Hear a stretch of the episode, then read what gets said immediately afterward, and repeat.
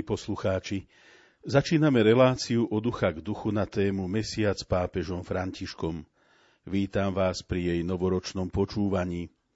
Za uplynulý mesiac sme v cirkvi prežívali sviatky Vianoc, ale aj odchod pápeža Benedikta XVI. do domu nebeského Otca. Svetý otec František nás obohatil množstvom myšlienok počas generálnych audiencií, ako aj v homíliach počas liturgických slávení. Tieto jeho myšlienky nám aj dnes priblížia moji stáli hostia. Marian Bublinec, farár v Krupine a Ján Vigláš, pedagóg v kňazskom seminári v Nitre. Vítajte, bratia. Pokojný a požehnaný večer vám, vážení poslucháči, pracujú tvorcovia dnešnej relácie – hudobná redaktorka Diana Rauchová, majster zvuku Marek Rimovci a reláciou vás bude sprevádzať Ján Krajčík.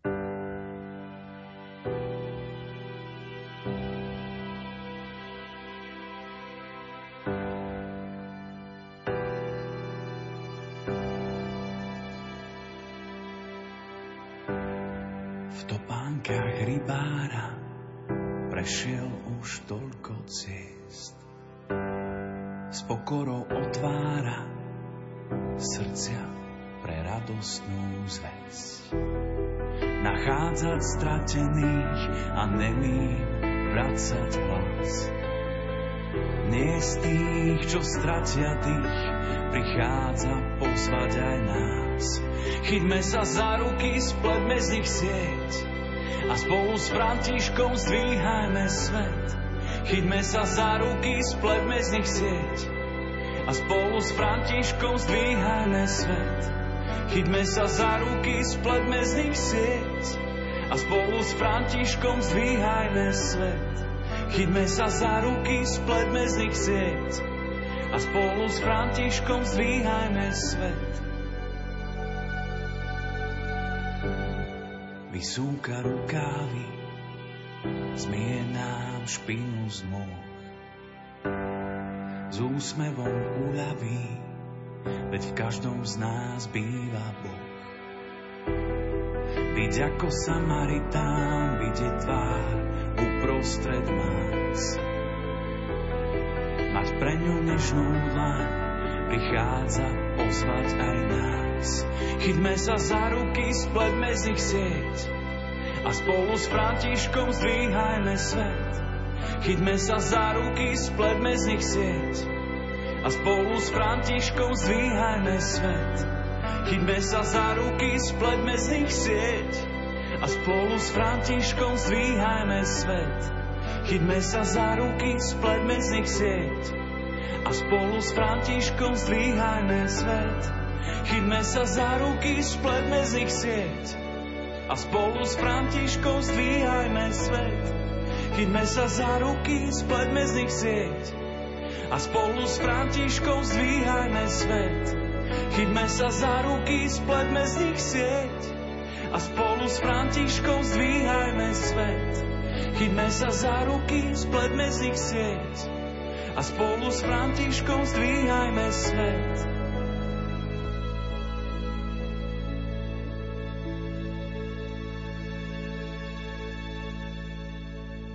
Skôr ako sa začneme venovať našim tradičným témam, najprv by som sa vás, bratia, popýtal a možno tak prosil o vašu krátku spomienku na Benedikta XVI. Veď počas jeho pontifikátu sme v našej relácii poslucháčom Rádia Lumen sprístupňovali jeho slova a jeho myšlienky. Aká je teda vaša osobná spomienka na tohto pápeža, čím možno práve vás vnútorne obohatil, s čím by ste sa chceli podeliť s našimi poslucháčmi. Tak Janko, prosím najprv teba. Áno, ako si povedal, bolo to práve za pontifikátu tohto pápeža Benedikta 16. keď sme začali robiť túto reláciu Mesiac s pápežom, pretože obidvom spolu s Marianom sa nám zdalo, že, že jeho myšlienky sú natoľko vzácné, natoľko dobre sformulované a natoľko chápajúce súčasnú realitu aj potrebu hlasovať evanielium iným spôsobom alebo modernému svetu, že bolo škoda sa s tými myšlienkami nepodeliť. Ja sám osobne som si ho obľúbil ešte ako bohoslovec, keď vyšla prvá knižka rozhovorov s ním, ešte ako s prefektom kongregácie pre náuku viery. O, myslím, že tá, tá, tá knižka mala názov o otázkach viery. Bolo to, bol to rozhovor s, s Vittoriom Messorim. Potom vieme, že vznikli ďalšie knižky, ktoré už potom robil s nemeckým novinárom Petrom Zevaldom. Tie ďalšie dve boli práve s ním, ešte stále ako prefektom kongregácie pre náuku viery. A potom, potom snímal aj už ako pápežom ešte, ešte dve dve knižky. Takže každý, kto by sa chcel znovu vrátiť k, k pápežovi Benediktovi, k jeho mysleniu, tak je určite dobre siahnuť napríklad po týchto rozhovoroch s ním, pretože mu to kladú ľudia tejto doby, ktorí si uvedomujú, čím všetkým táto doba žije, čím ako, ako dnešný človek rozmýšľa. A máme tam možnosť vidieť, že pápež Benedikt už aj ako prefekt kongregácie pre viery vôbec nebol odtrhnutý od života práve naopak si veľmi dobre uvedomoval, ako treba vanílium ohlasovať iným spôsobom a zároveň to vanílium pravdy viery sú, sú, sú stále rovnaké, len treba hľadať spôsob moderného jazyka, ako hovoriť to, čo sa meniť nemôže. No a práve tie, tie otázky, ktoré formuluje či Peter Zewald alebo Vittorio Messori sú stále veľmi dobré, myslím, že stále aktuálne. No a potom ten pontifikát, ktorý priniesol množstvo katechéz, množstvo homílí, množstvo podnetov, tak spôsobil aj to, že teraz viac komentátorov to zhodnotilo tak, že to bol jeden z najmúdrejších ľudí, ak vôbec nie najmúdrejší človek 20. storočia, eh, aj v teológii. A pritom bol stále, stále veľmi ľudský. A ako som mal možnosť ja vidieť to počas celého pontifikátu, veľa ľudí ho stále nepoznalo, čo sa napríklad prejavilo vtedy, keď oznámil svoju rezignáciu, že to nebolo niečo nové, o čom by on nebol vopred predtým hovoril. A napriek tomu to mnohých zaskočilo, čo stále sa nám potvrdzuje to, že, že veľa ľudí vedelo o ňom, ale nepoznali kompletne jeho celé myslenie, jeho, jeho uvažovanie. A to myslím, že stále platí aj pri súčasnom pápežovi Františkovi. Preto je dobré, aby sme naozaj počúvali oveľa viacej jeho homíly, jeho ich príhovorov, týchto pápežov, aby sme mali možnosť vidieť toto celkové myslenie, nie len sem tam nejaký výrok, ale kompletne celé to uvažovanie, ktoré nám pápeži podávajú. Ďakujem ti, Janko. Maroš, teraz by som prosil teba, keby si aspoň pár myšlienkami, spomienkami eh, si pripomenul svätého otca Benedikta XVI, ktorý bol pre nás vlastne takým veľkým človekom, veľkým teológom a no, povedz ty, ako si ho ty vnímal, čím teba osobne povzbudil alebo obohatil. Ja som tak uh, si to spojil vlastne jeho aj smrť e, svätého Otca Benedikta XVI. aj ten pohreb bol v podstate okolo zjavenia pána, tak e, ja som si to spojil s, tý, s tou vetou z Evanielia na zjavenie pána, že videli sme jeho hviezdu, prišli sme sa mu pokloniť a som si tak uvedomil, že jednou z tých hviezd, ktorú nám pán Boh poslal do tejto doby, bol práve Benedikt XVI, alebo teda Ratzinger. A práve nebol taká hviezda, tá superstar, ktorá na chvíľu zasvieti, ale hviezda, ktorá ukazuje na pána, pretože videli sme jeho hviezdu,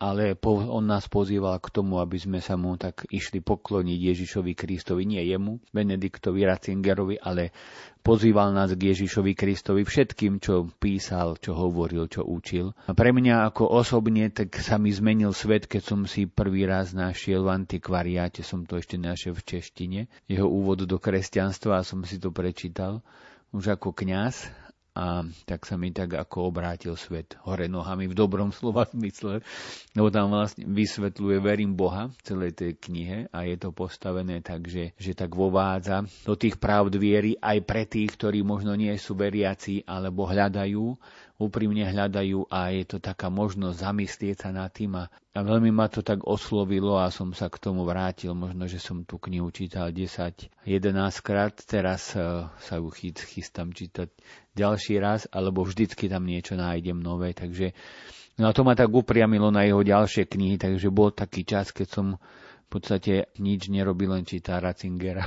Iné, teda nie, nič iné som nečítal a keď som sa mohol naučiť trošku taliansky, keď som bol v Ríme, tak potom som si pokúpil všetky jeho knihy a dá sa povedať, že všetky som prečítal eschatológiu, ešte tak sa chystám, lebo tu som aj začal a som jej celkom tak nejak nerozumel, ale chystám sa ešte tak sa k tomu vrátiť a pomaličky si to prejsť a keď sa stal pápežom, ja som si tak vravel, keď bolo konkláve, že to by bolo super, keby sa stal pápežom, ale nejak som tomu neveril, pretože bol jeden z takých kandidátov a hovorí sa také, také príslovie, že kto vchádza do konkláve ako pápež, tak vychádza ako kardinál, teda že väčšinou sa nezvolí ten nejaký, o ktorom sa to tak predpokladá, ale v tomto prípade ho zvolili. A ja som neveril vlastným očiam, keď som ho zbadal na balkóne už ako pápeža a veľmi som sa tešil. A, a tej jeho prvej encyklike Boh je láska samozrejme úplne také geniálne dielo, taká esej teologicko-filozofická o láske a o tom, ako môže byť láska naplnená, posvetená, vykúpená.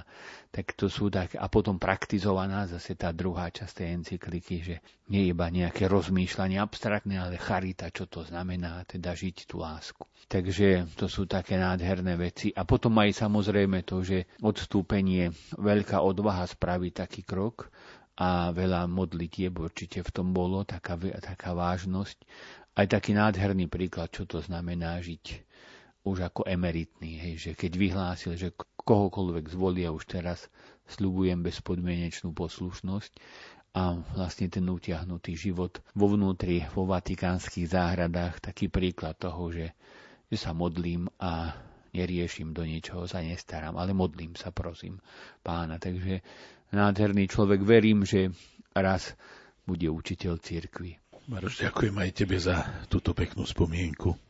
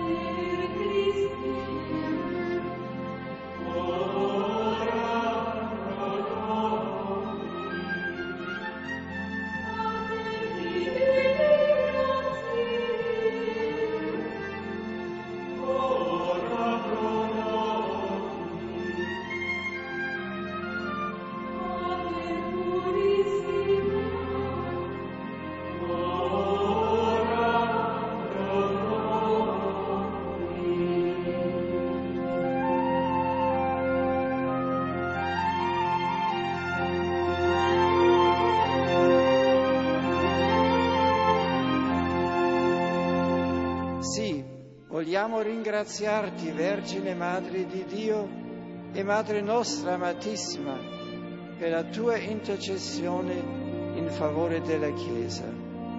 Tu che abbracciando senza riserve la volontà divina, ti sei consacrata con ogni tua energia alla persona e all'opera del Figlio tuo, insegnaci a serbare nel cuore e a meditare in silenzio, come hai fatto tu, i misteri della vita di Cristo.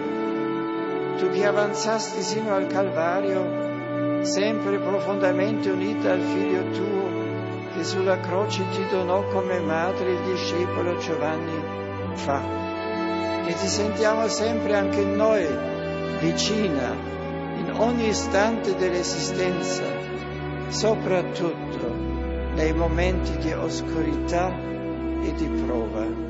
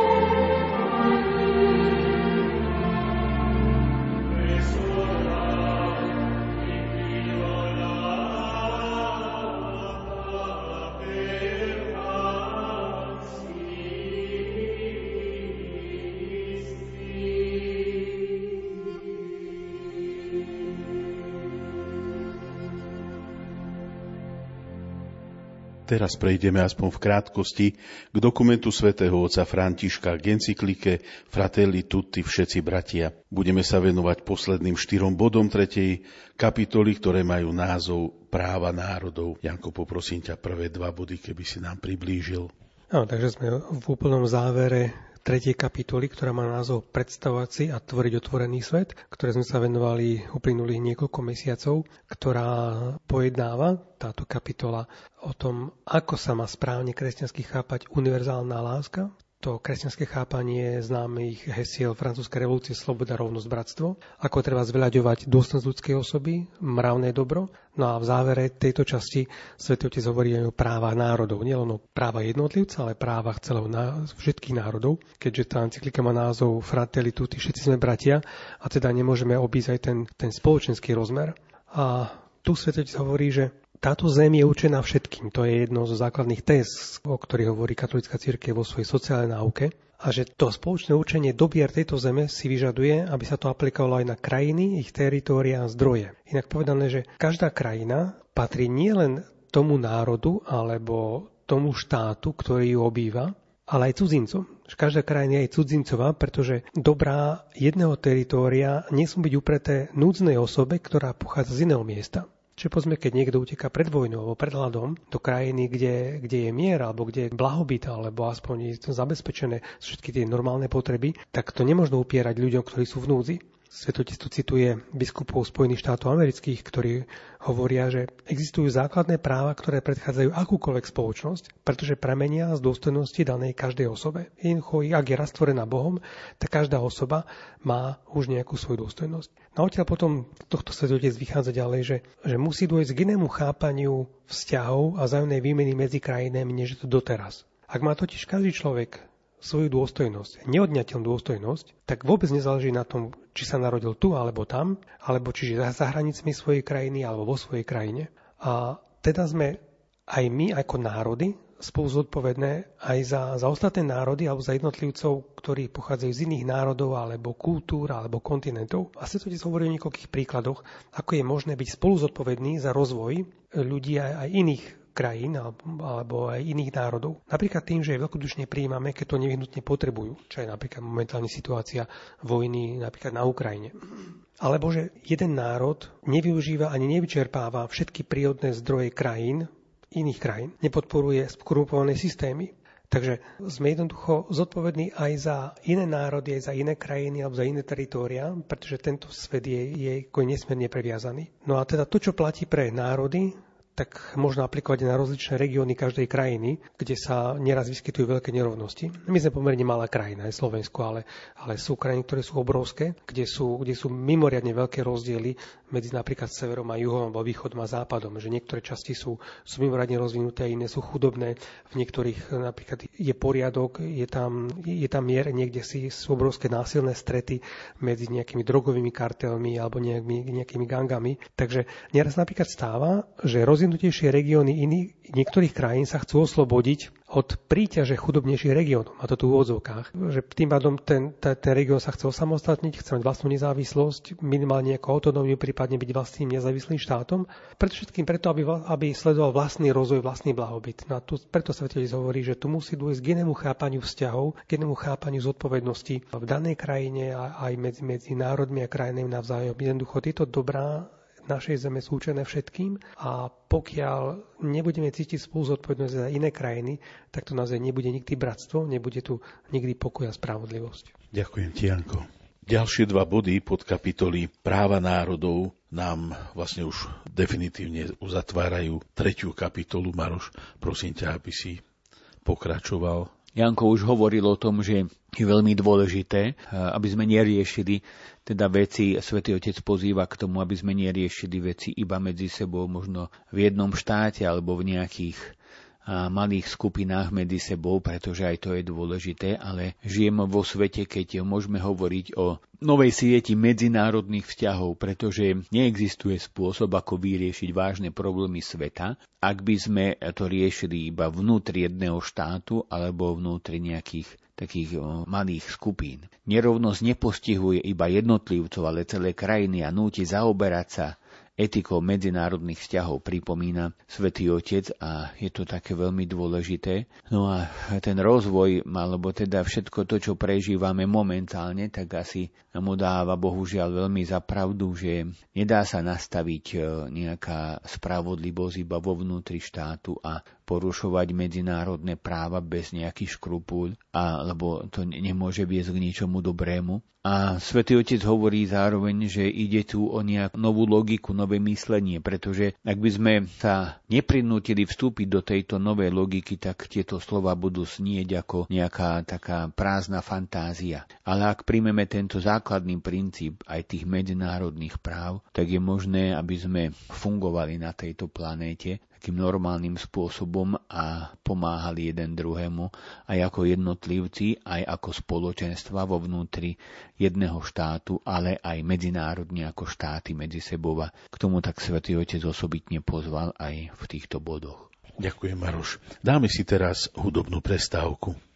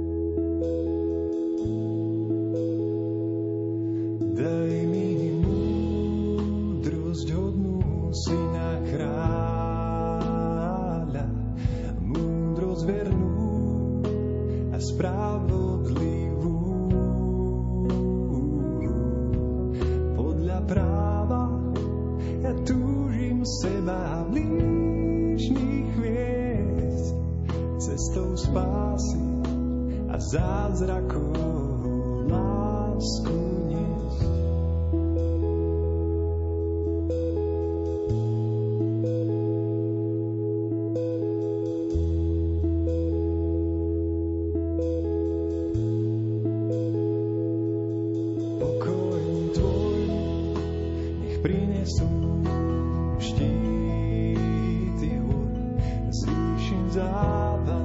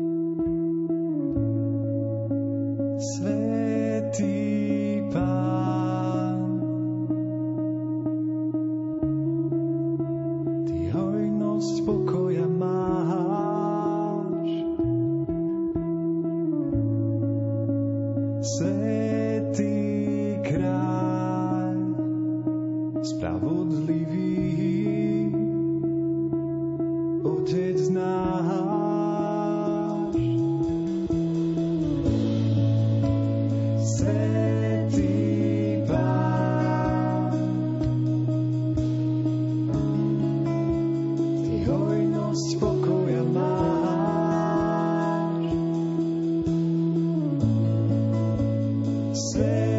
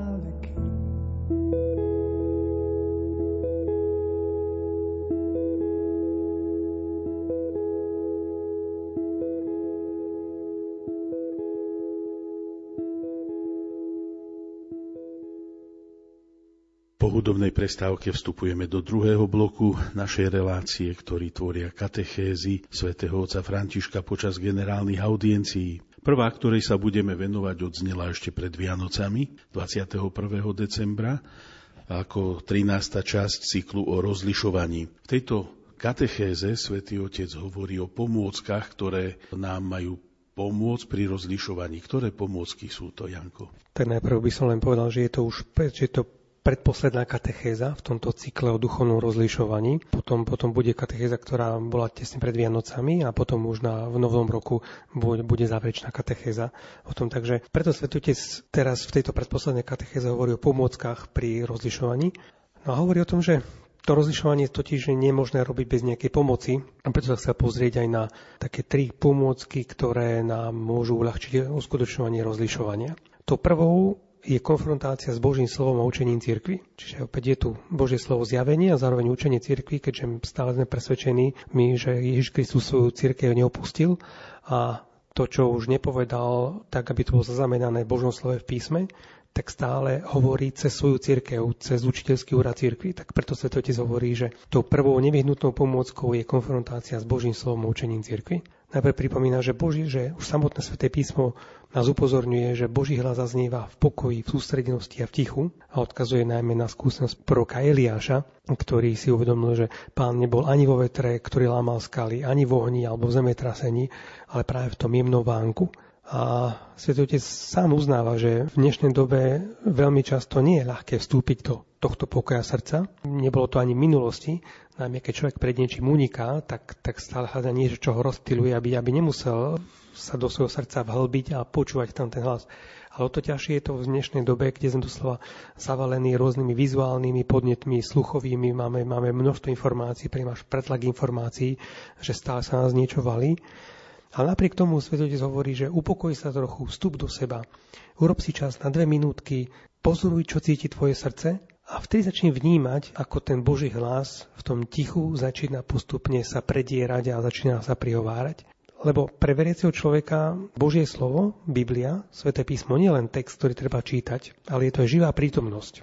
Už vtedy, keď, keď človek, človek číta Sveté písmo a pápež František veľmi často odporúča nosiť so sebou Sveté písmo a aspoň krátko si z neho každý niečo prečítať, hovorí, že keď si človek prečíta jeden, dva úseky Biblie, tak sú to ako malé telegramy od Boha, alebo možno by sme povedali dneska také SMS-ky, ktoré nám pán posiela ako také podnety. Takže je to naozaj živá prítomnosť. To nie je to len ako zaujímavé dielo literárne, ale je to v prvom naozaj živé slovo živého Boha, ktorý sa k nám chce prihovárať. Na tento takýto láskavý vzťah s Bibliou, s písmom, vedie k prežívaniu láského vzťahu s pánom Ježišom. Čiže to je tá, tá druhá pomôcka, ktorá vlastne vyplýva z tejto prvej, že keď sa človek konfrontuje s Svetým písmom, tak zbadá, že to je konfrontácia so živou osobou. A samotný svetotec hovorí, že spomína si, ešte keď bol arcibiskupom v Buenos Aires, tak tam bol raz na púti s mladými ľuďmi v jednej svetini v Bluan, čo je asi 70 km od Buenos Aires. No a tam spovedá aj celý deň, spovedá aj v noci a zrazu vidí, ako sa k nemu približuje mladý muž, možno 20-22 ročný, celý potetovaný, tak jeho taký prvý dojem bol, no čo toto bude zač? Na ten mladý človek hovorí, že mal som vážny problém, povedal som o tom máme a mama mi povedala, choď Pane Mári, urob si púť, Pána Mária ti povie. Tak som prišiel a dostal sa mi do rúk Biblia, počúval som Božie slovo, on sa dotkol môjho srdca a preto som, som videl, že musím ísť na spoveď. Tak tu Svetotec na tomto príklade hovorí o tom, že ten vzťah s písmom privedie aj ku vzťahu s Ježišom. A ešte to povedal takú peknú myšlienku, že totiž, kto zostane stáť pred ukrižovaným, tak pocíti nový pokoj, Učí sa nebáť Boha, pretože Ježiš na kríži v nikom nevoláva strach. Je to taká zaujímavá myšlienka, lebo najmä na Vianoce zvykneme hovoriť, že Boh prišiel v podobe malého dieťaťa, ako malé dieťa, lebo deti sa nebojíme a že Boh naozaj robí všetko preto, aby sme sa ho nebáli. A dva najväčšie sviatky nám ukazujú Boha. Na Vianoce ako dieťa, aby sme sa nebáli, na Veľkú noc ako Iša ukrižovaného, ktorý v nikom nevolá strach to, čo vyvoláva strach skôr, sú ľudia, ktorí takéto niečo urobia, ale nie samotný Boh, ktorý sa nechá priam pribiť, aby ukázal, že, že ruky má stále rozpeté k človekovi. No a potom tú, tú tretiu pomôcku, o ktorej Svetotec v tejto katechéze hovorí, je, je dar Ducha Svetého, ktorý je v nás prítomný, aby nás učil. No ale pritom stále môže byť pre nás aj taký neznámy. Tak sa Svetý zapýta v tej katechéze, on to často vedie tak katecheticky, že či sa k nemu modlíme, či pre nás nie je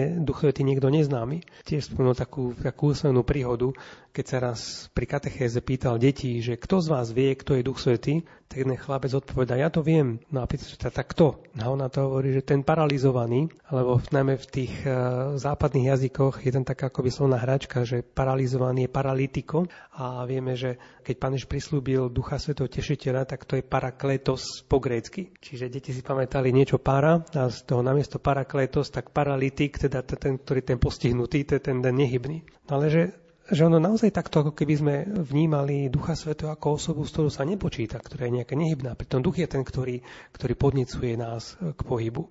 Na zakončil túto katechézu modlitbou, ktorú všetci zasvetení veľmi dobre poznajú, pretože ňou začínajú liturgy hodín niekoľkokrát denne a to zvolanie je Bože, príď mi na pomoc, Pane, ponáhľaj sa mi pomáhať. A, lebo táto modlitba vyjadruje to, že, že sami ne, nevádzeme ísť ďalej, sami to ani nevieme. A je to takéto volanie po spáse je vlastne neodolateľná prozba, ktorá vyviera z hĺbky nášho srdca. Takže ten vzťah k Svetému písmu, vzťah k Ježišovi, vzťah k Duchu Svetému, táto prozba Bože, príď mi na pomoc, sú také prostriedky, pomôcky, ktoré môžu pomôcť v tom procese rozlišovania. Ďakujem, Janko. Vo Vianočnom období svätý Otec prerušil cyklus katechez o rozlišovaní a 28. decembra hovoril o Ježišovom narodení, o tom, že Ježišovým trónom sú jasle a kríž. Maroš, poprosím ťa, keby si nám tieto jeho myšlienky priblížil. Svetý Otec eh, pri tejto audiencii spojil túto samotnú audienciu a uvažovanie o Vianociach eh, s Františkom Saleckým, ktorý bol, to bol biskup a učiteľ cirkvi, pretože práve na ten deň pripadlo 400 výročie úmrtia tohto veľkého biskupa ženevského a zároveň učiteľa cirkvy. A keďže on sám veľa písal o Vianociach, František Salesky, tak svätý Otec sa pri, v tomto príhovore alebo v tejto katechéze tak spojil s tými spojil svoje myšlienky s tými jeho myšlienkami alebo rozviedol niektoré myšlienky. František Salesky ešte by som tak povedal bol biskup, ktorý svojou takou neunavnou činnosťou, ktorá bola ale veľmi hlboká kontemplatívna, bol ten, ktorý dokázal nadviazať dialog v podstate úplne s každým a Veľmi veľa napríklad oddelených bratov priviedol do cirkvy len tým, v úvodzovkách, len tým, že navštevoval ich, chodil pomedzi ľudí, rozprával sa s nimi a veľmi jednoduchým a pritom hlbokým spôsobom im vysvetloval pravdy viery. A to vidíme aj v jeho spisoch, že on hovorí veľmi jednoducho, ale hovorí veľmi hlboko. Aj keď napísal knihu kontroverzie napríklad, kde vysvetľuje katolícku vieru, ale je to také jednoduché, hlboké a presvedčivé. Takže to bol naozaj veľký človek, veľký biskup a aj myslím, že taký príklad takej tej evanieliovej horlivosti a Svetý Otec cituje eh, jeho z traktátu o Božej láske a hovorí také veci, že vo Svetej Cirkvi všetko patrí láske. Žije v láske, robí sa z lásky a pochádza z lásky. A tuto Svetý Otec poukazuje na to, že Jednoducho církev musí byť spoločenstvo lásky, pretože ak by nebola spoločenstvom lásky, nemá čo povedať dnešnému svetu. Potom neskôr bude aj hovoriť o tom, že aká to má byť láska, ale v prvom rade je to spoločenstvo lásky, pretože je to láska, ktorá prichádza a dotýka sa srdca každého človeka a nie sú to argumenty filozofické v prvom rade, ktoré presviečajú, ale v prvom rade to, že sa cítim milovaný. A Ježiš Kristus prichádza práve takýmto jednoduchým spôsobom. Keď svätý František Saleský zase hovorí hovorí svätý Otec a cituje Františka Saleského, hovorí o tom, že vidí, zdá sa mi, teda doslova hovorí takto, zdá sa mi, že vidím Šalamúna na veľkom tróne zo slodnoviny pozlátenom, vyrezávanom, ktorému nebolo rovného v žiadnom kráľovstve a tak ďalej. Takže videl, ak, ak svätý František pokračuje, namiesto tohto všetkého, to, tej krásy Šalamúnovej, by som stokrát radšej videl to milé dieťa v jasliach, ako všetkých kráľov na trónoch. Teda, ako si povedal Janko v názve, e, Ježiš Kristus je kráľ vesmíru, ale nikdy nesedel na tróne a narodil sa v maštali a teda jasličky, to bol prvý jeho trón a potom bohužiaľ kríž, na, ktorom, na ktorý sme ho pribili. To bol vlastne jeho trón posledný pred, samozrejme pred zmrtvých staním. A to je to, toto je to veľmi dôležité, že jasle nie sú iba nejaká také vec, ktorú opisuje evangelista náhodným spôsobom, ale práve to, že zdôrazňuje svätý Lukáš, že pán Ježiš bol v jasliach, chce nám tým niečo povedať. Chce nám tým povedať, že cesta Ježiša Krista bude cesta pokory, cesta lásky, cesta nekonečnej, nieko, takého schopnosti priblížiť sa k ľuďom a samozrejme na konci cesta kríža, ktorý obetoval za nás všetkých. Čiže v podstate Boží štýl, štýl by sa dal charakterizovať tromi slovami blízkosť, súcit a nežnosť. Takto Boh priťahuje k sebe ľudí a takýmto spôsobom nás pozýva, aby sme tak vedeli urobiť to isté. Jeho láska, to zdôrazňuje ďalej Svetý Otec, nie je majetnícka a sebecká, lebo touto často my ľudia milujeme druhých ľudí a stále musíme bojovať o čistotu svojej lásky, aby sme nemilovali majetnícky a sebecky, ale jeho láska nás priťahuje tým, že je odzbrojená a že je odzbrojujúca, taký pekný výraz, odzbrojená, takže Ježiš nepoužíva žiadne zbranie, iba svoju pokoru, pokoru srdca a zároveň tým je odzbrojujúca, teda nemusíme sa báť a nemusíme sa proti nej obrniť, pretože on nie je ten, ktorý by nás chcel na silu vlastniť.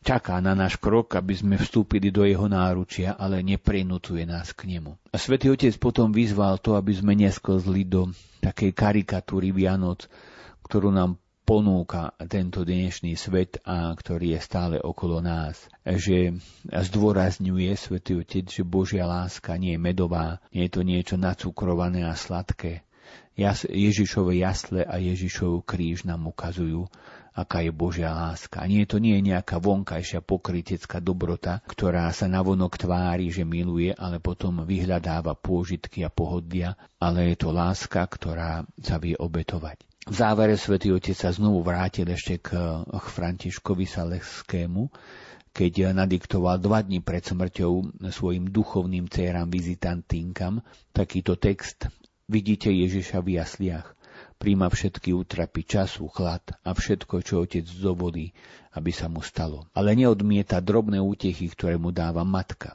A nie je napísané, že by niekedy vystrel ruky k prsiam svojej matky, ale všetko prenecháva jej starostlivosti a obozretnosti. Tak ani my nesmieme po ničom túžiť, ani nič odmietať. Znášať všetko, čo nám Boh posiela zimu, i časnú nepriazeň.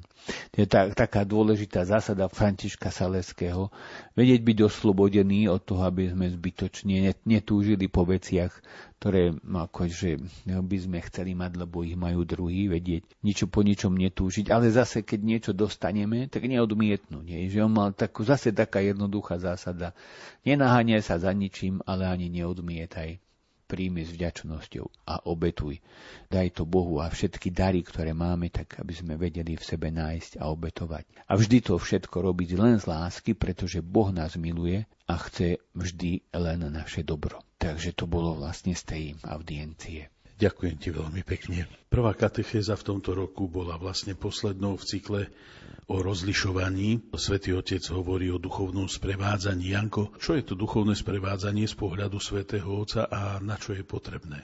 Ako sme hovorili tých predchádzajúcich katechézach, najmä v tej predposlednej z tohto cyklu, Svetotec začal hovoriť o pomôckach pri rozlišovaní. Touto katechézou vlastne dokončil, aké sú tie pomôcky pri duchovnom rozlišovaní. Ale skôr než začal tú katechézu, keďže to bola prvá katechéza v novom roku a bolo to 4. januára. Vieme, že Svetý Otec, e, emeritný pápež Benedikt zomrel v posledný deň roku 2022 na Silvestra tak úvod tejto katechézy venoval práve pápežovi Benediktovi a chcel sa aj on pripojiť všetkým tým, ktorí mu zdávali úctu, pretože hovorí o ňom. Bol veľkým majstrom katechézy, jeho vyciberené a zdvorilé myslenie nebolo samoučelné, ale cirkevné.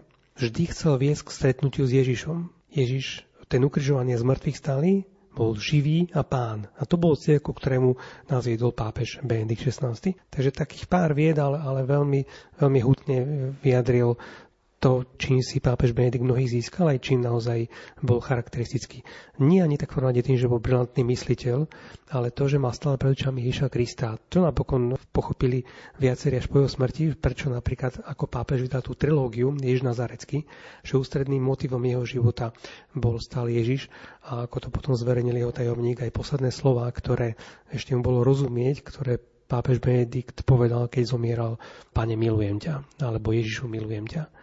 No a tak teraz poďme k tej katecheze, ktorou vlastne Svetotec zakončuje tie pomocky pri rozlišovaní. No a hovorili sme v tých predchádzajúcej katechéze o tom, že je to najmä Sveté písmo, ktoré vedie k vzťahu s Ježišom a vzťahu k Duchu Svetému. A teraz ešte tou ďalšou pomockou je duchovné sprevádzanie, čiže kontakt s človekom, ktorý umožňuje nám pozrieť sa trochu objektívnejšie na, na seba a na svet. Že totiž, keď sa pozeráme sami do zrkadla, tak to nemusí vždy pomôcť, lebo človek sa môže meniť, si môže meniť svoj obraz. Ale keď, keď sa pozrieme do zrkadla s pomocou niekoho druhého, tak ten už nám skôr povie pravdu. Lebo už, už to vidí trochu inak ako my. A práve preto, že potrebujeme aj ten pohľad niekoho druhého, tak najdôležitejšie pri tom rozlišovaní, pri duchovnom sprevádzaní je aj nechať sa dať poznať a nebáť sa podeliť o svoje krehkejšie stránky, Najprv sa Svetotec pristavil pri tomto, že každý z nás má nejaké, nejaké slabé stránky, ktoré neradi zverejňujeme, niečo, kde sme krehkí, zraniteľní, ale pozbudzuje nás v tom, že, že krehkosť je v skutočnosti našim skutočným bohatstvom, lebo vďaka tomu vieme byť voči druhým chápavejšími. Naopak ľudia, ktorí sú ktorí sa necítia krehky, najmä diktátori, tak sú, tak sú neraz prísni a necitliví. Ale všetci tí, ktorí si spokoro uvedomujú svoju krehkosť, tak vedia, vedia byť oveľa súcitnejší, chápavejší, milosrdnejší. Robí nás to, tá krehkosť nás robí ľudskými. Boh, aby sa pripodobnil nám, tak chcel až do krajnosti zdieľať našu vlastnú krehkosť. Že v Betleheme to vidíme ako ako Boh zostúpil do jasličiek, znížil sa k veľkej ľudskej krehkosti, kde bol úplne odkázaný na pomoc druhých A rovnako sa na kríži, tak to je absolútna krehkosť, kde zase bol totálne bezmocný. Že Boh, ktorý je všemovúci, tak sa urobil úplne bezmocným, úplne vystavený posmiechu. Takže nikto iný až do takej krajnosti nezdieľa našu krehkosť ako, ako samotný Boh. A pri tom duchovnom sprevádzaní teda je, je potrebné, aby sme s pomocou Ducha Svetého odhaľovali aj vážne nedorozumenia, ktoré máme v našom uvažovaní o sebe alebo o Bohu. Evangelium uvádza niekoľko príkladov, kde Ježiš musel korigovať tie nesprávne predstavy ľudí o ňom alebo o Bohu Otcovi. A tie príklady sú naozaj veľmi objasňujúce, zároveň oslobodzujúce. Napríklad rozhovor so Samaritánkou, nachádzame tam Ježovú múdrosť a nežnosť. Potom stretnutie so, so mýtnikom Zachejom, stretnutie so ženou, ktorá bola známa ako veľká hriešnica, stretnutie s Nikodémom, s emalskými učeníkmi. To všetko boli také stretnutia, kde, sa mu títo ľudia nebali otvoriť svoje srdce, ukázali svoju zraniteľnosť, vlastnú nedostatočnosť, svoju krehkosť a zároveň ten, ten kontakt s Ježišom bol veľmi oslobodzujúci. Čiže pri tom duchovnom sprevádzaní nám naozaj veľmi pomôže, keď vyniesieme na svetlo mnohé myšlienky, ktoré sú v nás a ktoré nás nepokojujú. Najmä vtedy, keď, keď sú to možno pochmúrne a temné myšlienky, ako ľudia, ktorí si hovoria, že ja som, ja som úplne na nič, všetko zrobil len zlé, nikto mi nerozumie, ja to nedokážem, ja som odsudený na, na neúspech, zvlášť tam, kde je človek možno vystavený nejakému veľkému tlaku okolia alebo pracovným výkonom. Všetky takéto falošné jedovaté myšlienky nám pomáhajú demaskovať sa, aby sme sa cítili pred pánom a nielen krehký, a zároveň milovaní a ctení taký, aký sme. No a teda ten, kto má človekovi pomáhať v tomto rozlišovaní, je duchovný sprievodca, alebo niekedy nazývaný duchovný vodca, samotný svetec hovorí, že nemá rád ten výraz duchovný vodca, oveľa lepšie je ten názv duchovný sprievodca, lebo, lebo ten sprievodca len upozorňuje človeka, že pozri sa sem, skús pozrieť na toto. On upozorňuje na veci, ktoré môžeme minúť a pomáha nám vlastne lepšie porozumieť znameniam čias alebo hlasu pána, ale zároveň aj rozpoznať hlas pokušiteľa a hlas ťažkostí, ktoré, ktoré nám môžu byť veľmi problematické. Zacitoval tu jedno africké príslovie, ktoré v Afrike je dosť známe, ja som sa s tým už stretol, ktoré hovorí veľmi vystižne, že ak chceš ísť rýchlo, tak choď sám. Ak chceš prísť ďaleko, tak choď spoločne s niekým iným. Takže aj toto vyjadruje to, že potrebujeme aj tých druhých ľudí, sme odkázali na druhých, ktorí majú niekedy objektívnejší pohľad na nás, alebo nás vedie upozorniť na veci, ktoré by sme my ináč minuli. Približuje ešte jeden príklad z Evanielia, ako sme odkázali na pomoc druhých. A je to, je to ten, ten príbeh o ochrnutom, ktorého priniesli jeho priatelia, kvôli ktorému aj rozobrali strechu, aby sa dostali k Ježišovi. A toto tiež hovorí o tom, že v tom našom rozlišovaní, podporovaní a uzdravovaní sme odkázaní často na pomoc druhých. A zase aj vďaka viere niekoho iného dokážeme my rásť. Čiže to je také veľmi pozbudzujúce, že, že niekto môže rásť aj vďaka našej viere, našej pomoci a my sami sme odkázaní na pomoc druhých aby sme teda neodmietli ani modlitbu iných, alebo aj, aj dobre mienené úsilie, pripomienky, nejaké poznámky, ktoré nám tí druhí adresujú. No a v závere katechézy Svetý Otec hovorí o pani Mári, ktorá je masterko rozlišovania a povedal vlastne o takých, tak veľmi stručne, také tri spôsoby, ktorým bola Mária charakteristická. Málo hovorí, veľa počúva a zachováva si v srdci. Čiže to je také typické pre Máriu, že ona keď prehovorila len párkrát, tak napríklad zanechá znamenie. Ale posledné slova, ktoré povedala vo Svetom písme, tak sú tam na svadbe v Káne Galilejskej, kde povie, urobte všetko, čo vám povie. Ale písmo viackrát hovorí, že Mária zachovala všetky to, tieto slova v svojom srdci, čo ona dokázala stichnúť, dokázala mlčať, veľa počúvať a predovšetkým zachovávať v srdci. Takže v závere katechézy Svetotec hovorí tak veľmi pozbudivo, že rozlišovanie umenie, ktoré sa dá naučiť, aj pánov hlas sa dá rozpoznať, lebo pánov hlas má jedinečný štýl, ktorý nás upokojuje, pozbudzuje, uistuje v ťažkostiach a zároveň treba o to aj prosiť. Rozlišovanie je predovšetkým dar od Boha a o ten treba prosiť, aby sme si prvom nenamýšľali, že sme odborníkmi a sebestačnými, ale vždy vtedy, keď aj prosíme, tak, tak vlastne sa staviame do pozície toho človeka, ktorý potrebuje spásu, ktorý je odkazaný na to, aby ho Boh zachránil. Ďakujem ti, Janko.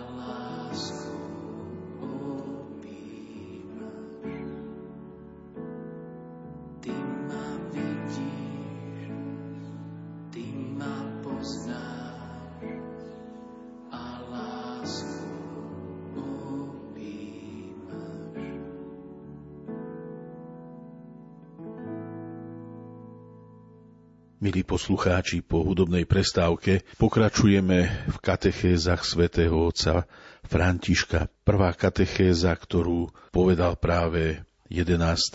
januára z nového cyklu o evangelizačnom nadšení má názov Povolanie k apoštolátu. Maroš, prosím ťa, keby si nám trošku povedal o tomto novom cykle, ktorý svätý Otec začal, aj o prvej katechéze. Je to niečo, čo samozrejme leží Svetému Otcovi na srdci a o čom často rozpráva, a to, že církev nie je spoločenstvo, ktoré má byť uzavreté do seba samej, ale má byť otvorené evangelizačnému načeniu a teda apoštolskej horlivosti, že pán Ježiš, keď okolo seba vytvára spoločenstvo učeníkov, tak sa toto spoločenstvo rodí ako apoštolské, a teda misionárske, ktoré je pozvané k tomu, aby išlo do sveta, aby ohlasovalo už za života pána Ježiša. Pán Ježiš poslal 72 učeníkov, aby išli ohlasovať, potom sa vrátili k nemu. Aj 12 chodili na také apoštolské cesty cesty. Samozrejme, keď sa lúčil s týmto viditeľným svetom na nebo vzatie, takisto poslal všetkých do celého sveta, aby ohlásovali evanielium a tak je vlastne církev e, má byť vychádzajúca, takisto ako Boh je vychádzajúci. Hej, tak sa to modlíme aj v chválospeve Benediktus. Tak nás vychádzajúci z výsosti navštívi. Teda Boh je ten, ktorý vychádza a chce mať okolo seba vychádzajúce spoločenstvo. Neprozelitické upozorňuje svätý Otec, teda nie také, že ja idem niekomu ohlasovať evanielium, aby som ho lámal na kresťanstvo alebo do katolíckej cirkvi, kedy sa už dáš pokrstiť, ale skôr má byť také, že príťažlivé, to znamená, že chcel by som aj ja tak ísť, ale nie preto, že musím, ale preto, že ma to tak priťahuje. Nebezpečenstvo, ktoré tu hrozí, je to, že to naše pôsobenie, tak máme síce načenie, ale môže potom veľmi rýchlo vychladnúť a staneme sa vlažnými a taká vlažnosť nemôže nikoho pritiahnuť ani nemôže byť taká nejaká príťažlivá a pekná pre ľudí, tak mm, Svetý Otec hovorí, že sa tak chce zamerať v tomto prvom príhovore na príbeh, ktorý máme v Evanieliach. Je to Apoštol Matúš, povolanie Apoštola Matúša, ktoré je samotnému svetému ocovi Františkovi veľmi blízke, lebo aj sám seba tak videl vlastne v tom povolaní Matúša. A hovorí, že všetko sa začína tým, že Ježiš vidí. Ako sa píše v úrivku, tak to nádherné je na tomto, že Ježiš uvidel človeka. Bežne by, alebo bežne ľudia videli Matúša, alebo videli mýtnika, ktorý sedí na mýtnici, ale pán Ježiš to, čo prvé, to, čo prvé vidí, keď sa na nás pozerá, tak vidí to, že som človek. A Svetý Otec to tak pekne vyjadril, že nepoužíva prídavné mená. Zlý človek, dobrý človek, hriešný človek, ale používa vždycky podstatné meno, ide na podstatu, zamerá sa, jednoducho vidím v tebe človeka. A možno, že práve tento pohľad eh, toho pána Ježiša, ktorý sa pozrel na Matúša úplne inak, ako sa na neho pozerali všetci okolo, tak pomohol Matúšovi k tomu, že dokázal vstať. Že vlastne to je taký prvý krok, ktorý Matúš spravil, vstal a Svetý Otec sa tak zameriava, pýta sa, že ako sa pozeráme na druhých, ako im pomáhame, aby sa postavili na vlastné nohy. Ale zároveň v tomto symbole, že e, Matúš vstal, tak vidí aj také odviazanie sa od moci, pretože sedíme vždy na svojom tróne, Matúš sedel na tej mýtnici a ľudia k nemu prichádzali. Na to sedenie a príjmanie ľudí, ktorí prichádzajú a ktorí predo mnou stoja, ja sedím, tak evokuje takú silu tej moci a Matúš mal moc v tom zmysle, že bol aj kolaborant s Rímom a že Rím stal za ním a on mohol tých ľudí všelijako vydierať, aj, aj trápiť, aj týrať. Čiže mal moc a prvý krok, ktorého aj Matúš sa už vlastne musel vzdať, tak to bolo práve to, že vstal a že nepríjma ľudí posediačky, teda odviaž sa od tej svojej moci. Svetý Otec sa tak zamýšľa nad tým, ako často možno sa stretávame s ľuďmi tak, že sedíme v tom zmysle, že máme moc a a chceme tak tú, tú moc tak uplatňovať, uplatňovať na tých druhých. Takže Matúš sa tohto vzdal a išiel za Ježišom. A paradoxne v podstate to, že stále išiel za ním, sa istým spôsobom zmenilo to, že skončili obidvaja v Matúšovom dome. Teda išiel za Ježišom a Ježiš išiel za Matúšom a Matúš pripravil veľkú hostinu vo svojom dome. To znamená, že nasledovať Ježiša, to je také veľmi pekné, neznamená mnoho razy to, že ja idem, odchádzam, opúšťam, ale nasledovať Ježiša môže byť, že vstúpim do svojho vlastného domu, ale úplne inak, ako som ráno z neho odchádzal, napríklad do tej roboty alebo na tú mytnicu. Že stretol sa s Kristom, vrátil sa do toho svojho vlastného, ale zrazu videl všetko inak. Už to nebolo tak ako predtým a už e, možno začal chápať veci úplne novým spôsobom. A tá metanoja, teda zmena myslenia v ňom prebehla pri tej také nezišnej láske a pri tom nezišnom pohľade, ktorým sa Kristus na neho zahľadil. No a vykročil potom za Ježišom Kristom, stal sa jedným z apoštolov a teda jedným z evangelistov. Svetý Otec znovu sa vrátil k tomu, že neohlasujeme seba, keď ohlasujeme evanielium, ani politickú stranu, ani ideológiu. Dávame Ježiša do kontaktu s ľuďmi bez toho, aby sme ich presviečali. Nech ich presvedčí pán ale my im pomôžeme, aby sa stretli s pánom. My môžeme tak pomôcť otvoriť to srdce pre pána, ale potom sa máme vzdialiť a nechať človeka s pánom, aby pán prehovoril k jeho srdcu. Církev neprozelitizuje, teda ne, nerobí si nejaký nábor na to, aby vstúpili do našich, by sa dali pokrstiť, ale skôr sa rozvíja príťažlivosťou, zdôraznil už pápež Benedikt XVI na konferencii latinskoamerického a karibského episkopátu, kde mal taký príhovor tento Benedikt XVI. Teda církev sa rozvíja príťažlivosťou. Nech sme kresťania, ktorí nie sú pohania prezlečení za kresťanov. Máme také kresťanské masky, chvíľku sa tak vieme kresťansky nábožne tváriť v kostoloch, ale naše srdce je pohanské. Církev nerastie presviečaním, ale priťahovaním, teda príťažlivosťou. Takže to je také pozvanie, ktoré nám Svetý Otec dáva, že takto pristupovať, vidieť v prvom rade človeka, pomôcť tomu človekovi, aby sa možno, aby si otvoril srdce pre pána Ježiša a potom sa vzdialiť, aby pán Ježiš mohol rozprávať s týmto človekom už sám osobne, aby ho presvedčil o tej, svoj, o tej svojej pravde alebo o tej väčšnej pravde. Ďakujem ti, Maroš, veľmi pekne. V katechéze, ktorá odznela 18. januára z cyklu Evangelizačné nadšenie, nám svätý otec František ukázal pána Ježiša ako vzor ohlasovania. Janko, máš slovo. Takže sme už v druhej katechéze nového cyklu, ktorý je venovaný evangelizačnému nadšeniu a poštolskej horlivosti. Ono sa naozaj veľa hovorí dnes o novej evangelizácii, čiže že o tom, ako aj vo svete, ktorý bol kresťanský, alebo ktorý má kresťanské tradície, tak treba na novo to evangelium hlasovať. Lebo veľa ľudí možno pokrstených je, ale, ale ako stratila sa akoby tá, tá živosť, stratilo sa to svedectvo. Takže ten neprekonateľný vzor hlasovania je Ježiš a preto túto druhú katechézu svätý Otec venoval tomu, akým spôsobom Ježiš evangelizoval, aký, aký, ako on ukazoval, ako má vyzerať apoštolský život. Na prvom mieste to bola jeho intimita s Otcom, modlitba veľmi dôverná, keď Ježiš stáva skoro ešte za tmy, ide sa modliť na opustené miesta, aby ho nikto nevyrušoval, aby sa mohol rozprávať s Otcom. Aj všetky dôležité rozhodnutia a voľby robil práve v takejto modlitbe. A potom, potom keď urobil už verejné gesto, že z tej súkromnej modlitby, z tej veľmi dôvernej ide na, vlastne na verejnosti, tak to pre verejné gesto nie je nejakým veľkým zázrakom, ale práve naopak, to je zaredenie sa medzi ľudí, ktorí sa idú dať pokrstiť Jánovi do Jordána. A keď aj potom povie o sebe, že, že jeho poslaním nie je dať sa obsluhovať, ale slúžiť a dať svoj život, tak tým chce vyjadriť to, ako, ako má rozmýšľať ten, kto má hlasovať evanielium.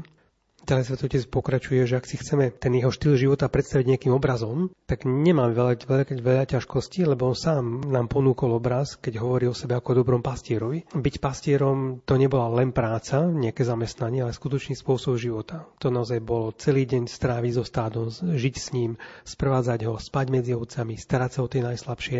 Čiže to je naozaj, ako to Čiž povedal, že darovať svoj život vyslovene starostlivosti pre niečo, že tomuto žijem. A preto aj tá činnosť cirkvi sa neraz označuje mm, ako pastorácia. Že toto je to, čo by malo byť práve srdcom cirkvi, niečo, čo, to, je, to je tá starostlivosť o, o ľudí, o Božie stádo. Keď sa ľudia stretali s Ježišom, tak zistili, že jeho srdce bolo naozaj vždy srdce pastiera, ktoré bylo pre tých, ktorí boli zblúdení, stratení a vzdialení. Na rozdiel od nás, ktorí, keď sa stretneme s ľuďmi, čo sú trochu problémoví alebo pre nás nepríjemní, tak si povieme, to je jeho problém, nech si on poradí, lebo ja s ním nechcem mať nič, ten je človek pre mňa je problémom. Toto Ježiš nikdy nepovedal. A práve Lukášov Evangelium v 15. kapitole hovorí také tri podobenstva o stratenej ovci, o stratenej minci, o marotratnom synovi, tiež ako o stratenom synovi, kde máme možnosť vidieť, ako Boh cez svojho syna Ježa dáva najavo, čím bije jeho srdce. Že Boh sa len tak neprizerá na ohradu svojich oviec a už vôbec sa im nevyhráža, aby neodišli, ale práve naopak. Ak niektorá z nich vyjde von a stratí sa, tak ide hľadať.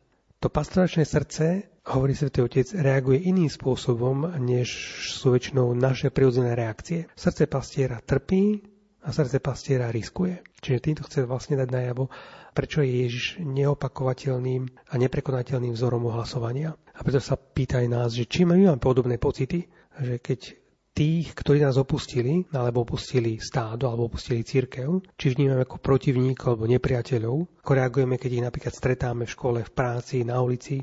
A to, z tohto potom svetotec vychádza, že evangelizácia nie je prozelitizmus. Prozelitizmus je pomáska vec, ktorá sa snaží dostať čím viacej akoby do nášho tábora, do nášho družstva, ale evangelizácia nie je úsilie, aby tí druhí boli naši, ale úsilie, aby tí druhí boli Boží.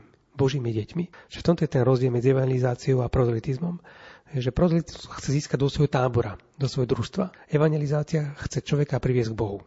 Takže či Svetotec hovorí, že možno už dlho nasledujeme, my aj sa snažíme milovať Ježiša, ale možno sme si nikdy nepoložili otázku, či zdieľame jeho pocity, či trpíme a riskujeme v súlade s Ježišovým srdcom. Takže táto katechéza chcela ukázať o to, chcela ho ukázať to, akým spôsobom Ježiš rozmýšľa, ako jeho srdce bije, ako jeho srdce trpí a riskuje a ako sa snaží ľudí získať nie pre seba, ale pre Otca, a teda aj zmyslom evangelizácie je nie získať čo ľudí pre církev, ale preto, aby, aby tí ľudia boli Boží, aby boli Božími deťmi. Ďakujem ti, Janko.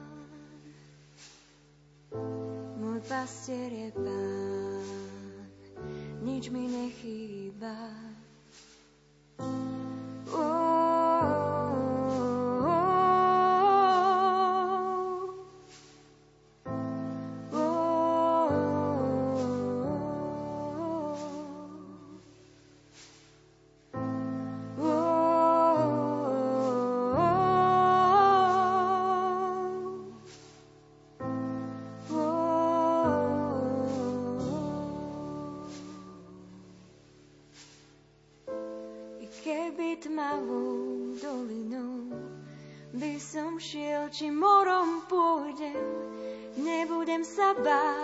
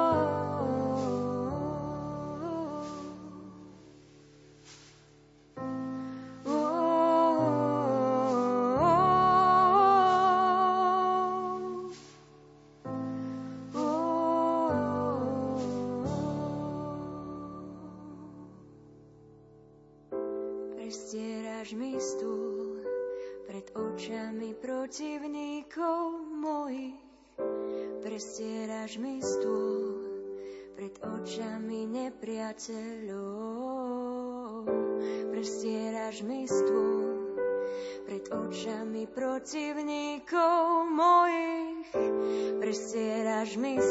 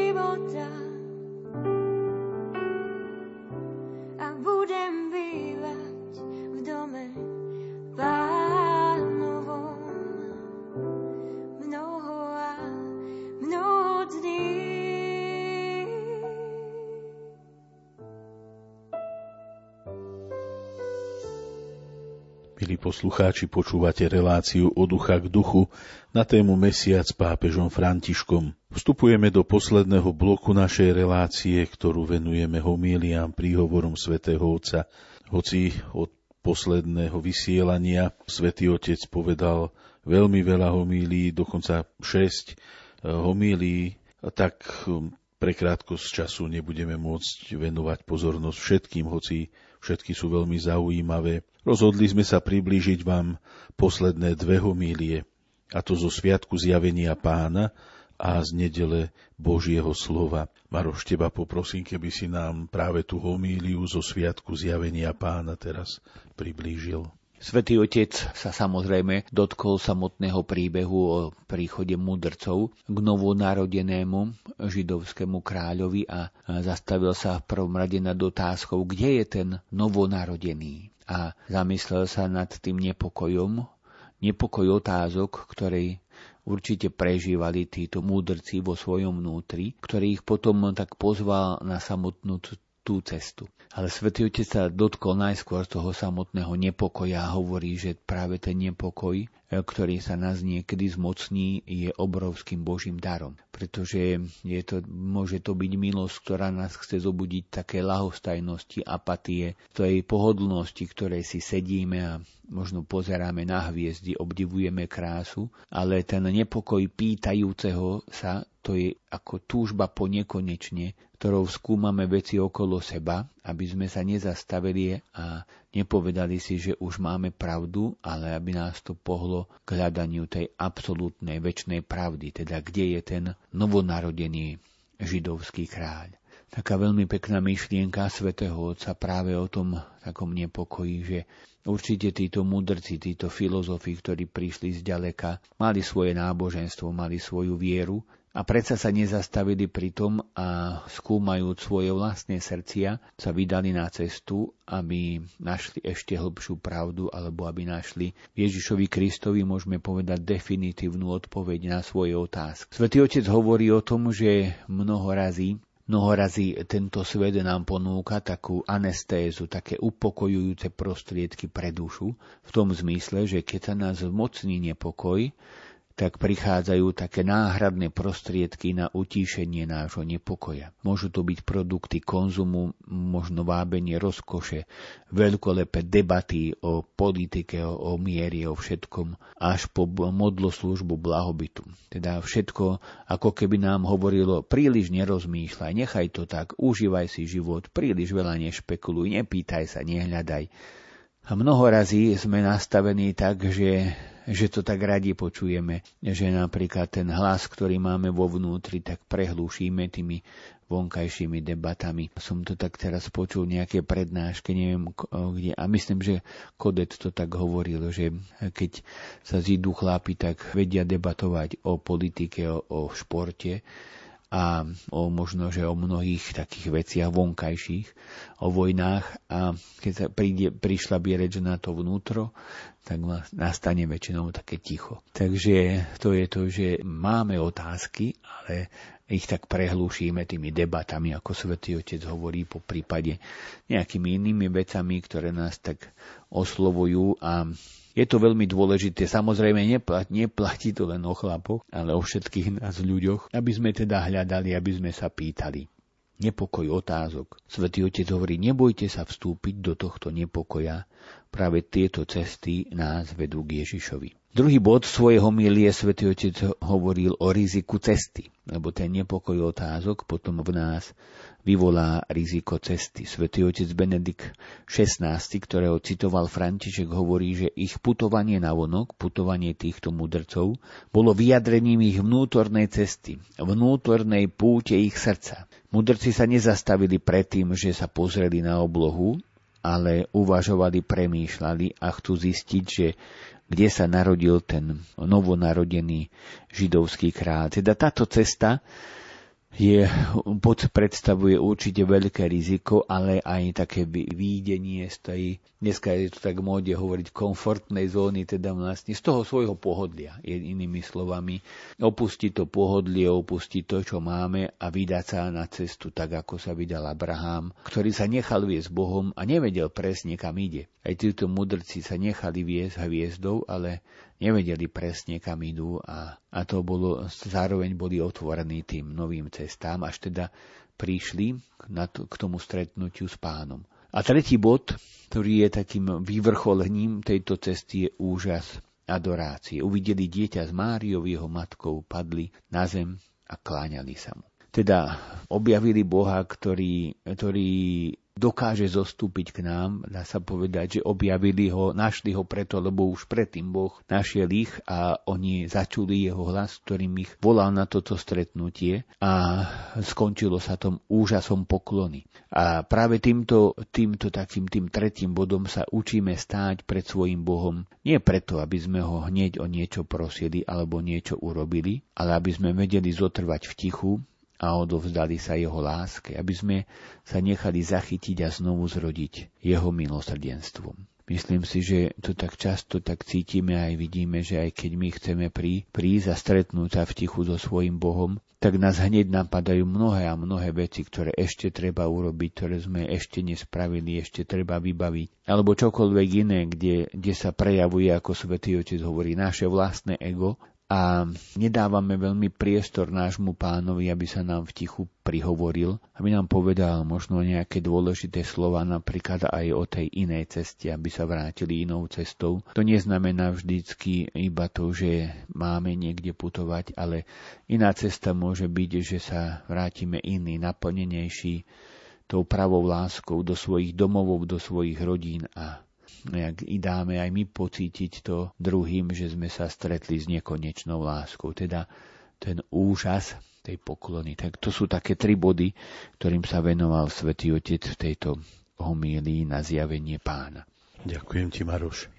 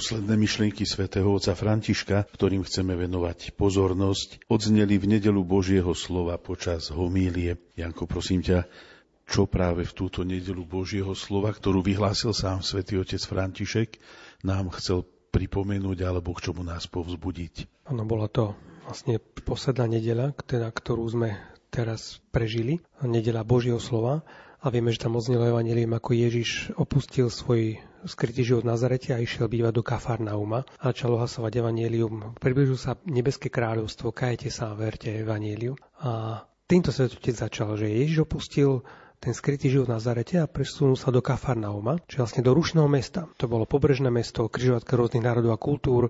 Bolo to mesto, kde boli tak Židia, ako aj poháni a celá Galilea už bola tak vlastne blízko hraníc s pohanským svetom, čiže už to nebolo len také čisté náboženské prostredie, ako bol Jeruzalém a okolie Judea, ale už Galilea už bolo vlastne zmiešané. A teda nie je náhodou, že Ježiš si vybral práve toto prostredie, kde začal hlasovať evanielium. No a Svetotec tú svoju homiliu, ako to často robí, tak zredukoval alebo tak usporiadal do troch myšlienok, že slovo je pre všetkých, slovo vyzýva k obráteniu a slovo robí ohlasovateľov. Najprv to, že to Božie slovo je pre všetkých. Ježiš nebol nejaký statický učiteľ alebo doktorom, ktorý sedí za katedrou, ale naopak bol ako pútnik, ktorý chodil po mestách, dedinách, po pohánov, išiel potom do Judei, bol na ceste k moru, za Jordánom, čiže v podstate naozaj veľká dynamika, kde Ježiš chodil po celom okolí, aby to Božie slovo sprostredkoval čím viacerým. A už tým dal najavo, že nebolo určené len pre spravodlivých Izraela, ale pre všetkých. Ježiš sa chcel približiť k vzdialeným, uzdraviť chorých, zachrániť hriešnikov,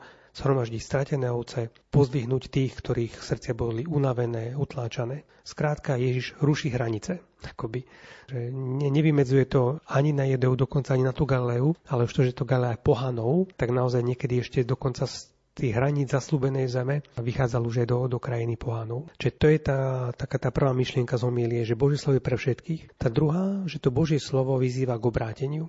Božia blízkosť totiž nenecháva veci tak, ako sú. Keď sa človek s Bohom stretne, tak to Božieho slovo nás nami otrasie, znepokojuje nás, provokuje nás k zmene, k obráteniu. To Božie slovo je živé, je účinné, ostrejšie ako, ako meč, ako dojsečný meč. A preto tá Ješova výzva, že Boh sa ti priblížil, preto si uvedomil prítomnosť, urob miesto jeho slovu a zbadáš, ako sa ti zmení tvoj pohľad na život, tak je veľmi dôležité. Čiže to je tá druhá myšlienka. Božie slovo vyzýva k obráteniu. Jednoducho v prítomnosti Boha človek nemôže zostať tak, aké bol predtým. Na ten tretí aspekt je, že Božie slovo z nás robí ohlasovateľov. To evanelium sa končilo tým, ako Ježiš pri brehu Galileckého mora zavolal Šimona Ondreja, ktorí boli rybármi a hneď im povedal, že z nich urobí rybárov ľudí. Čiže z odborníkov na lode, siete a ryby z nich urobil odborníkov na hľadanie iných. A toto je vlastne dynamizmus Božieho slova, že to slovo nás vzťahuje do siete otcovej lásky. Táto bolo veľmi blízke tým rybárom, že odrazu sa nechali chytiť do siete. Oni ako rybári sa nechali chytiť do siete otca, kde otec nechal synovi v rukách sieť, aby, aby lovil ľudí. A opäť tú preplnutú myšlienku, ktorú hovoril v iných katechézach, že tí, ktorí cítia tento dynamizmus Božieho slova, že chcú hodiť tie otcové siete, tak nejde im o to, aby priviedli k sebe koho si, ale chcú čím viacerých priviesť na loď Božieho kráľovstva. Čiže celá tá, tá sieť má slúžiť na to, aby ich vlastne zdanlivo uväznili, ale práve v tej sieti zbadujú, aký sú slobodní, ak sa dostanú na loď Otca. Takže v závere homilie Svetý Otec poďakoval všetkým tým, ktorí Božie slovo študujú, prehlbujú bohatstvo. Poďakoval pastoračným pracovníkom, lektorom, katechétom, ktorí ho nahlasujú a všetkým, ktorí prijali ho pozvanie, aby so sebou nosili evanielium a čítali ho každý deň. Ďakujem ti, Janko, veľmi pekne.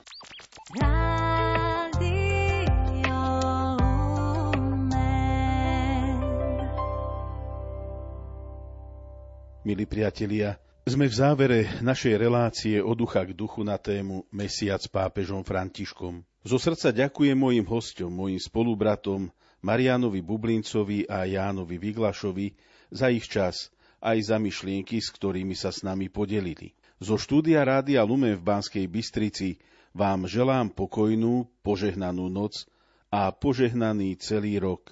V mene hudobnej redaktorky Diany Rauchovej a majstra zvuku Marka Rimóciho. Od mikrofónu sa lúči Ján Krajčík.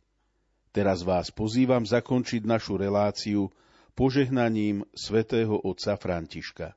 Benedicat vos omnipotens Deus, Pater et Filius et Spiritus Sancti. Amen.